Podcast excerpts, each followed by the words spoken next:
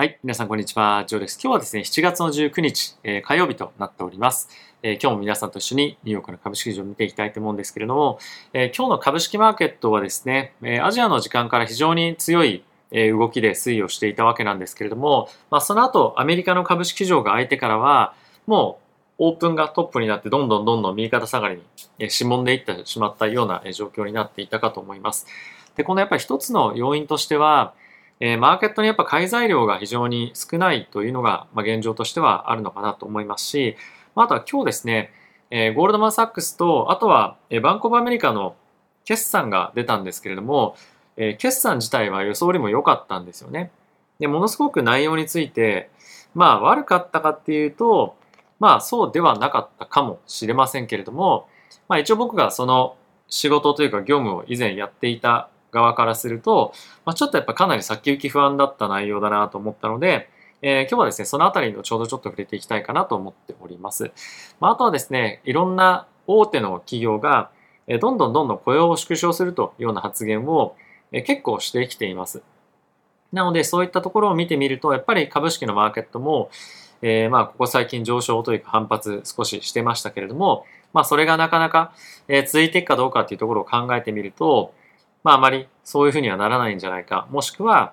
今反発したとしてももの、すごく大きな上昇というよりも、ある程度やっぱレンジ内での推移にとどまってしまうような状況にあるんじゃないかな、みたいな、そんな、そのやっぱり期待がなかなかできないという状況は、しばらくは続いていくんじゃないかと、まあ、僕は思っております。えおそらくなんですけれども、今後、ビジネスの、え、まあ、規模というか、その収益だったりとか、まあ、利益っていう面ではそんなに変わらなかったとしても、できるだけその収益の部分を底上げしていくために、えー、まあ、コストの削減というところをですね、各企業が、まあ、やっていく流れになるんじゃないかなと、なんとなく、まあ、今日のゴールドマンの CEO の発言を聞いていたりとかすると、感じていますし、もう実際にすでにそういったところに向けて動き出している企業がいると。かつですね、やっぱりそのゴールドマンっていうのは、投資銀行のビジネスの中で非常に、まあ、トレーダーもですね、ものすごく優秀で、えかなりマーケットの流れをの見るのが、読むのが非常に重要、あの、うまくて早いんですよね。で、そういった企業がこういった動き、流れを、まあ、言及していたりとか、動いてもすでにいるということは、まあ、そういった流れに、まあ、なる可能性が、まあ、あの、これまでの流れを見てみると、まあ、高いんじゃないかなと思ったりもするので、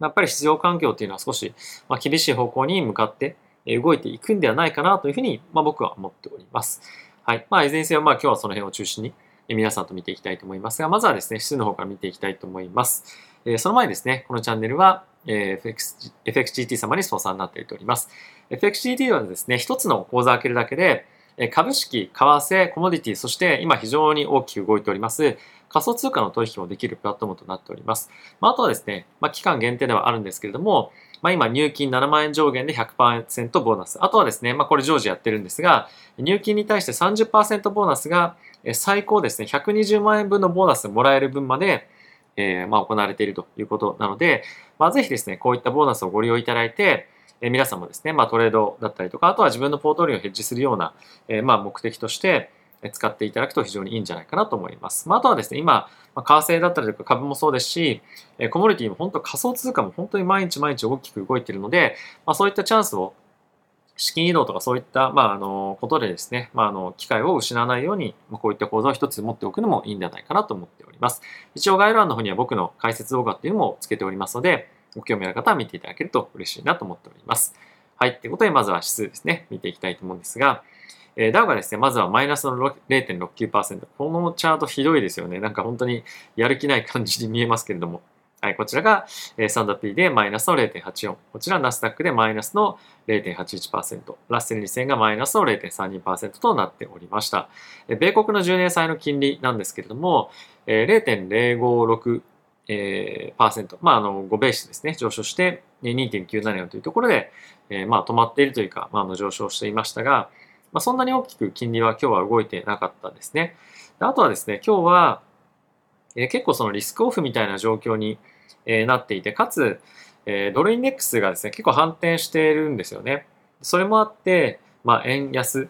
だったのが、まあ、ちょっと円高方向に、まあ、少しトレンドが変わり、切り替わってきているかな、みたいなのもありますし、まあ、あとは、まあ、ユーロドルという観点でも、えドル安の方向に、ま少し向かって動いていたというのが、ま今日は結構面白い動きだったかなと思っております。はい。まあ、あとはですね、原油が大きく反発していて、102.1なんだということで、まあ、約5%ぐらいですね、上昇しておりました。まあ、このあたり一つ大きな動きっていうのは、まあ、やっぱりその今後も継続して、物価高というかエネルギー高っていうところが続いていくんじゃないかっていうような憶測がですね、まあ、出ているというのが一つ理由になってくるかと思います。まあ、一応そのマーケットの方向感としては、リセッションなんかを非常に気にしているので、景気がですね、ものすごく良くなっていくっていう理由で買われているんではないと思うんですね。やっぱりなので、あの、適切なレンジっていうのがあるとで、ある程度あると思うので、まあ、そういったところから少し逸脱したようなレベルまで売られていたというような判断が、まあ、この原油のマーケットではあったんじゃないかと思っております。はい。ということでですね、まず今日チャートから見ていきたいと思うんですが、ナスダックの、えー、まあ、もう少し短くギュッと締まった、えー、まあ、時間で見ていきたいんですが、これがですね、まあ、大体アメリカの時間がオープンしたぐらいだったかな？はい、なんですけれども、ここから、まあ、途中から大きくぐわーって下がり始めたんですよね。で、まあ、これの理由ってやっぱいくつかあるなと思っていて、えー、各企業がですね、やっぱり方針として少し、えー、まあ、縮小というかビジネスの縮小方向に動いているっていうのも、まあ、一つやっぱりあるかと思いますし、まあ、継続してやっぱり今買っていく、まあ、フローが、まあ、入ってきてないっていうのは正直あると思うんですね。値動きが非常に悪かったっていうのも、あの、あったかと思います。やっぱり今日、ずっとアジアの時間からは、あの、じわじわじわと上がってはいたんですけども、途中でやっぱり上値が非常に重いような時間帯も出てきてしまったこともあって、マーケットの中で本当にこの買いって続くんだろうかみたいな不安もやっぱりあったと思いますし、あとは、えー、今日はですね、あの、住宅関連の指数も出ていたんですけども、非常に、えー、景況感みたいなものがやっぱり悪かったんですよね。なので今後やっぱり住宅のマーケットの不安っていうのも、まあ、ある程度あると思いますし、まあ、企業の、えー、まあ、決算という観点でも、まあ、悪くなってくる可能性というところも改めて考えて、えー、こういった動きに、ま、なったんじゃないかなと僕はま思っています。ま、これは人によって理由付けみたいなものをどういうふうにするかっていうのは当然、えー、違うと思うんですけれども、まあ、どういうふうなことを材料として、まあ、自分がこのマーケットに織り込んでいくかっていうのは、まあ、一つ重要な作業なんじゃないかなと思うので、まあ、そういった理由だと僕は思っておりますと。はい。あとはですね、あの、大きく注目をしておきたいのは、先ほど申し上げた通り、ドルインデックスが反転してきて、まあ、いるというのが、まあ、面白い流れかなと思います。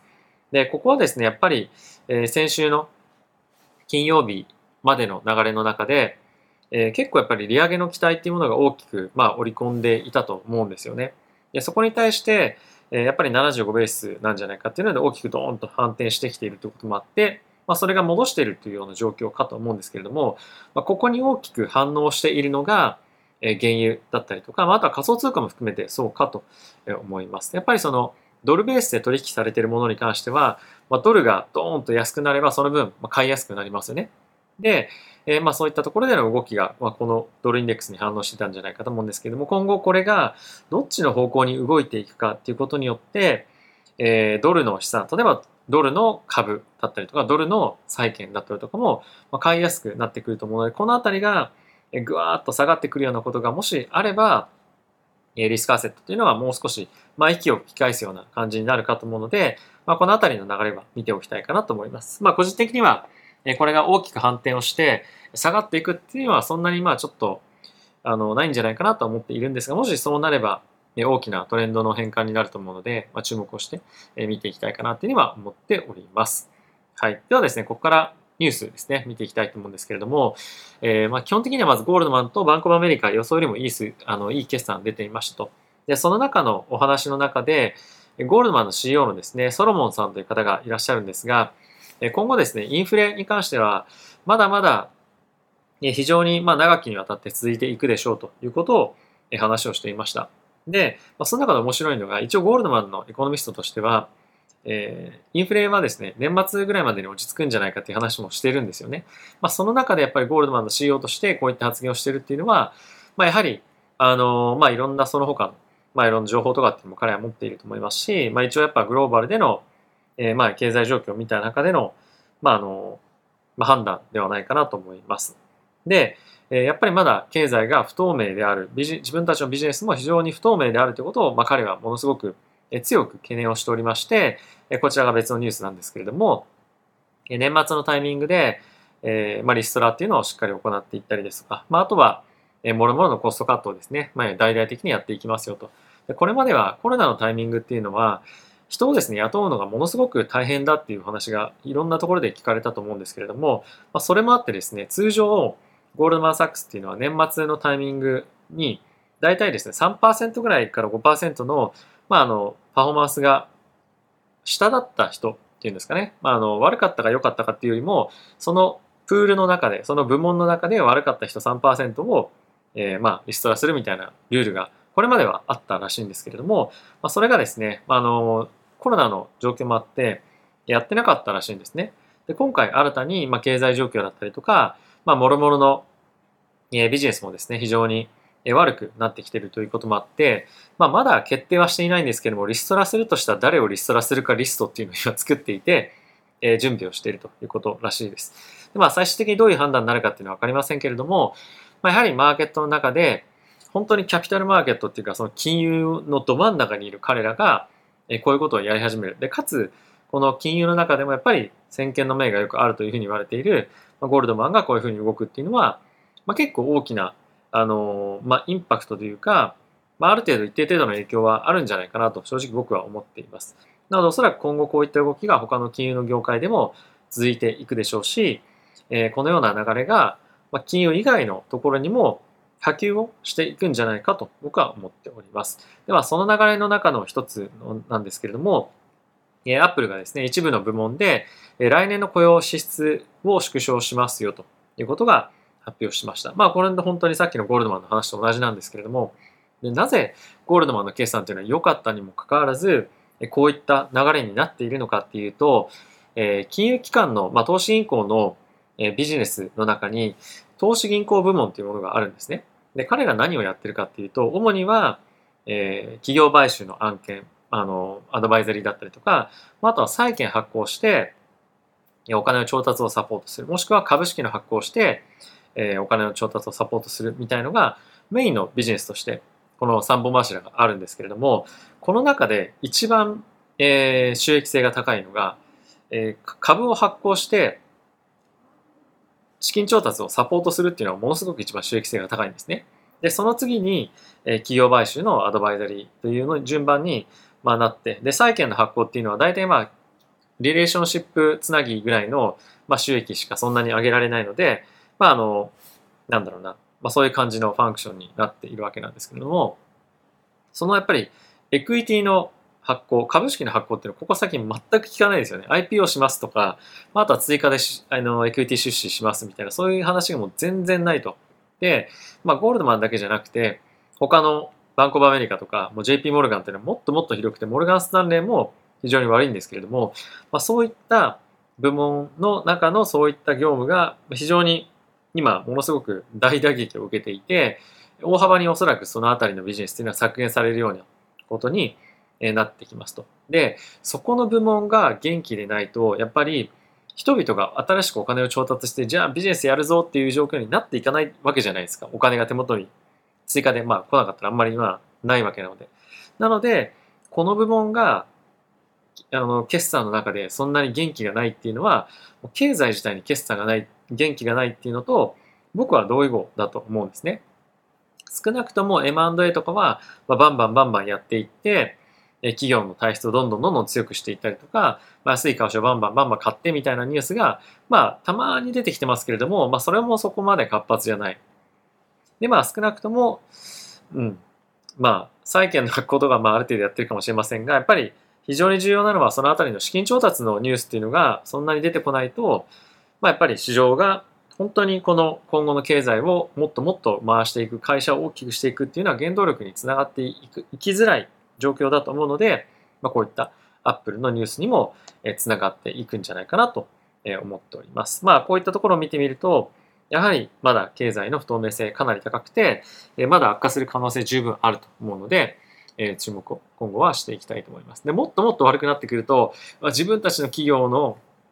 その資金が足りないから資金調達するみたいなのも出てくるので、ま、そういうふうなのが出てくると、また面白い展開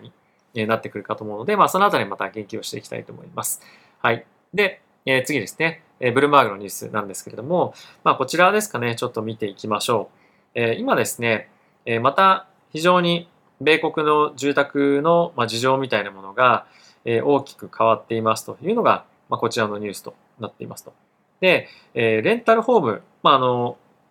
貸し出すための、えーまあ、不動産投資みたいなものをする人たちがですね、まあ、結構その買いにもう向かいづらくなってきてますよというのが、まあ、今現状としてありますと。で、これやっぱり今非常に金利がどんどんどんどん上がってきているということもあって、えーまあ、金利がやっぱり6%ぐらいを超えてくると、住宅の、まあ、需要みたいなのが非常に冷え込むらしいんですよね。なので今結構住宅の価格がまあ下落していたりとかっていうのも、まあ、あるというのがニュースで、え結構出ていると思います。で、そんな中、やっぱり、あの、なかなか住宅の売れ行きっていうのも良くないよねみたいな話だったりとか、また価格が下落してますみたいないうニュースが結構出ている一方で、僕がまあ個人的に聞いている話では、まあ、そういった高金利になってしまっていることによって、えー、住宅の売買自体は、まあ少し低調になってきてますと。で、その一方で、持ってるその住宅が貸せないかっていうと、全然そんなことなくて、ものすごい需要が高いらしいんですよね。なので、えー、そういった形で、もし売らないなら、売れないなら、しっかりと、ま賃貸に回せるっていう状況があるので、えー、おそらくアメリカの住宅マーケットに関しては、暴落崩壊みたいなことは、まあないんじゃないかなと僕は思ったりはしています。まああの、非常に限られた情報なので、まあ、これが本当にどこまで信憑性があるか情報なのかっていうのはちょっと僕も、えー、まあ今まだ不確かなところはあるんですけれども、まあ、やっぱりあのこれ実際にニュースでも見ていて、賃貸マーケットの需要っていうのは非常に、まあ、引き続き高いと。で、まあそういったところを考えると、あの、少なくとも売らなくてもその間置いとけば、まあ、どんどんどんどんキャッシュが回ってくるので、まあ、それも悪くないよねっていうような感じにならなくは、ならないくはないんじゃないかなと思うんですね。っていうのも、前回ものすごくサブプライムとかで大きくマーケットが荒れた2007年、8年、9年とかに関しては、人々がものすごくたくさん失業したわけじゃないですか。そうすると、今と同じような家に住めないから、まあ、どんどんどんどん家から出ていくみたいなことも、まあ、起こったと思うんですよ。ただし今っていうのは、えー、まあ、まだまだ雇用は非常に強い状況ですし、賃金も上がっていると。でそうなると、まあ、そのタイミングとは大きく状況は違うんじゃないかなと思うので、まあ、今思った以上に、この住宅関連のマーケットは、まあ、安定というか、不安定まではいかないような状況なんじゃないかなというのは、ちょっと僕は、まあ、憶測として今、あの、持っています。なので、まあ、一応こういったニュースは出てきてはいますけれども、まあ、あの、思った以上に、えー、経済状況は今後悪くなるかもしれませんが、まあ、今という観点では、まだまだ、えー、まあ、持ちき、持ちこたえれているような状況なんではないかなと思いますね。はい。続いてこちらですね。まあ、先ほど速報で出ていたんですけれども、2024年のバイデン大統領の2期目にあたる大統領選挙のタイミングで、なんとですね、バイデン大統領出ないんじゃないかっていう噂が今ちょっと出てきていますと。で、これは、ま、今、資金調達みたいなものを行っているそうなんですけれども、その段階のタイミングで、ウォールストリートの方から少し噂として出てきているそうなんですね。まあ、それによって、もしかするとハリスさん、もしくは、ニューサムさんっていうのが、まあ、今候補として上がっているそうなんですけれども、そういった方々が、えー、まあ、出るかもしれないということで、まあ、今次じゃあ誰が出るんだとか、まあ、そういうような、ま、選定みたいなものを、えー、まあ、ある程度、まあ、し始めてるみたいなことが、まあ、今言われていますと。で、これがまあ、経済に与える状況みたいなものはどういうふうなものになるかっていうのは、まあ、まだ、あの、わかりませんけれども、まあ、あの、まだ2年も時間があるので、そのタイミングの市場環境というのもあると思いますし、まあ、ただし、今、国民としては、もうバイデン大統領ダメでしょと。バイデン大統領がいるおかげ、いるせいで、まあ、今のインフレが続いているし、もっとやっぱりしっかりとドラスティックにやってほしいみたいなものが、まあ、しっかりとやってくれみたいなものが、まあ、あると思うんですね。まあ、なので、まあ、結構、あの、もし選挙出ても負けちゃうんじゃないかっていうような、まあ、見方もなきにしもあらずなのかなと思っております。まあ、少し今の市場環境を考えると、バイデン大統領というか、まあ、民主党が非常に不利な状況ではあったりとかするので、まあ、やはり何か抜本的な改革をしないと、次の選挙負けてしまうんじゃないかっていうような、見方がやっぱり非常に危機感を、えー、まあ煽っているんじゃないかと思いますが、えー、まあ今後はですね、まだしばらく先なので、まあ、あのこの辺りがあの本当にマーケットにインパクトを与えてくるような状況は先になるかと思いますが、え一つ面白いニュースだと思ったのでご紹介させていただきました。はい、ということで、え、いかがでしたでしょうか？マーケット非常に不安定ですね。やっぱりあの今日の仮想通貨のマーケットもドーンって上がってましたけれども、まあ、いつまたパーンと下がるかわかんないですし、株式のマーケットも結構上下、まあ、レンジでの相場にはなってますけれども、まあ、原因も含めて、本当にあの1日おきに4%、5%何かしらが動いててもおかしくないマーケット環境にあるかと思います。でそういった環境の中で、まあ、いくつか対処法っていうのはやっぱりあって、何もしないっていうのと、ポジションを持たない、もしくはその流れに乗っていくっていうのが、まあ、やっぱりあると思います。あとは人によっては、得意なマーケット、不得意なマーケット、もしくはその得意な商品、不得意な商品ってありますね。例えば株なのか、為替なのか、コモディティなのか、仮想通貨なのか、いろいろあると思うんですけれども、まあ、そういった自分が得意なところで勝負をするっていうのが、まあ、こういった厳しいマーケット環境でもし取引するのであれば、非常に重要なんではないかなと思います。やっぱりそういった、えー、まあ勝負をもししていくようであれば、えー、皆さんにもあのご紹介をしております FXTT さんとかを使うっていうのは、まあ、結構いい一つの、まあ、流れかなと思いますし、まあ、あとはやっぱりボーナスが追加でもらえて、でかつそれで儲けた分に関しては出金も当然できるので、まあ、そういったところを利用しながらできるだけ自分の資産をですね、まあ、増やしていくにはどうしたらいいのか、守るにはどうしたらいいのか、そういったところを日々考えながら、取引もしくはまあ運用していくといいんじゃないかなと思っております。はい。ということで皆さん今日も動画ご視聴ありがとうございました。また次回の動画でお会いしましょう。さよなら。